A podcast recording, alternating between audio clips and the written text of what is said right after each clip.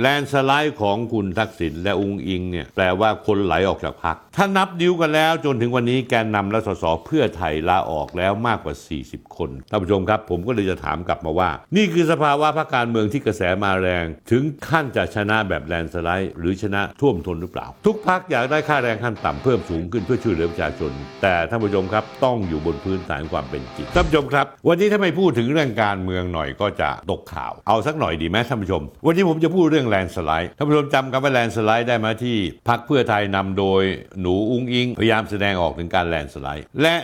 แลนสไลด์ที่ตั้งใจพูดมาโดยคุณทักษิณกับคุณอุ้งอิงนั้นก็หมายความว่าประชาชนเสียงส่วนใหญ่จะเข้ามาสนับสนุนพักเพื่อไทยทำให้มีสสเข้ามาอย่างมหาศาลที่เรียกว่าแลนสไลด์ แต่วันนี้เมื่อมาดูแล้วเนี่ยแลนสไลด์ของคุณทักษิณและอุ้งอิงเนี่ยแปลว่าคนไหลออกจากพักตั้งแต่ก่อนการเลือกตั้งท่านผู้ชมครับถ้าติดตามข่าวจะเห็นว่าบุคคลระดับแกนนำไหลออกเป็นชุดแรก ๆ ชุดแรกๆเลยตั้งแต่ต้นเลยไม่ว่าจะเป็นคุณหญิงสุดารัตน์เกยุราพันธ์โพกินพลกุลพงเทพเทพการจนาและอีกหลายต่อหลายคน จากนั้นแกนนำระดับตัวรองๆก็ทยอยออกมาไม่ว่าจะเป็นคุณการุณโหสกุล จิรายุทธห่วงทรัพย์ กลางเดือนที่ผ่านมาสสเพื่อไทยออกจากตำแหน่งสสอีก 7 คน กระจายไปหลายจังหวัด ไม่ว่าจะเป็นอุดรธานีศรีสะเกดอยุธยาพิษณุโลกกรุงเทพนครนายก นครราชสีมา ถ้านับนิ้วกันแล้วจนถึงวันนี้แกนนำและสสเพื่อไทยลาออกแล้วมากกว่า 40 คนเข้าไปแล้วท่านผู้ชมครับ ผมก็เลยจะถามกลับมาว่า นี่คือสภาวะพรรคการเมืองที่กระแสมาแรง ถึงขั้นจะชนะแบบแลนสไลด์หรือชนะท่วมท้นหรือเปล่า นั่นคือสิ่งที่ผมอยากจะฝากให้คิด เรื่องที่ 2 ก็ถกเถียงกันมากคือค่าแรงขั้นต่ำ600 บาท เงินเดือนปริญญาตรีให้เริ่มที่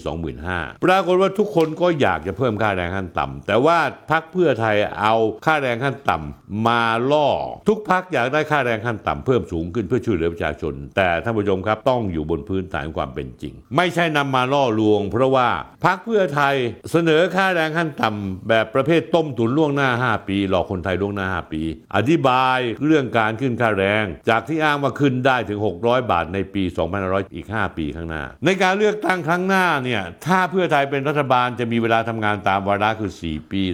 2566 ถึง 2569 แต่เพื่อไทยดันไปบอกว่าจะได้ค่าแรง 600 บาทใน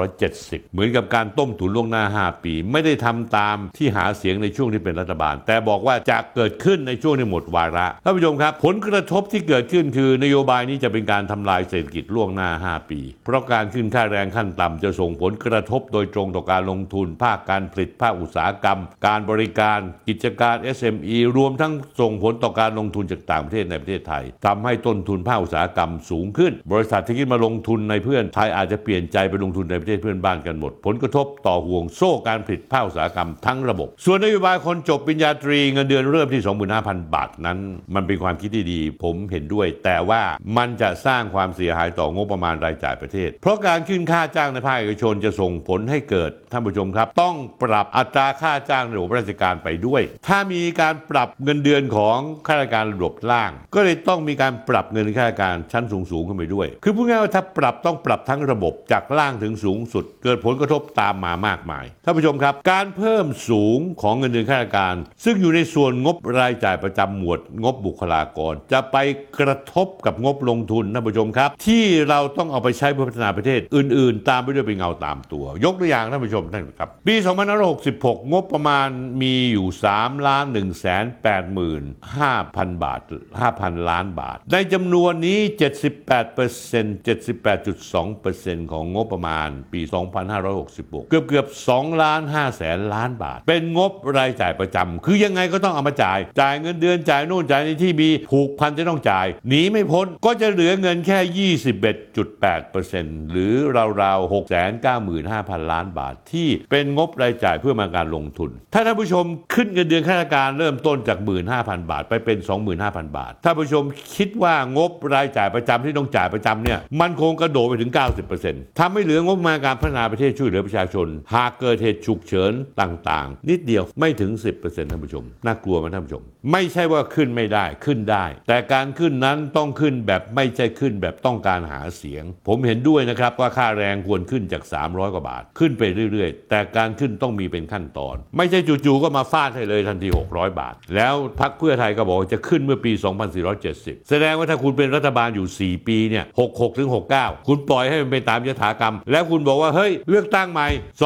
2570ขึ้นได้แล้ว600 บาทก็คือเป็นการตุนคนลงคะแนนเสียงล่วงหน้า แล้วก็ 25,000 บาท เงินเดือนนั้นมันเป็นเรื่องที่ถ้าคุณให้เอกชนปรับราชการต้องปรับด้วย และราชการต้องปรับทั้งระบบ เมื่อปรับทั้งระบบแล้ว งบลงทุนที่เคยเหลืออยู่ 20%ก็จะเหลือไม่ถึง 10%งบค่าใช้จ่ายประจำที่ต้องจ่ายอยู่แล้วจะเพิ่มจาก 70กว่าเปอร์เซ็นต์เป็น 90กว่าเปอร์เซ็นต์ท่านผู้ชม ประเทศไทยเราจะย่ำอยู่กับที่ไม่ไปไหนเลยแม้แต่นิดเดียว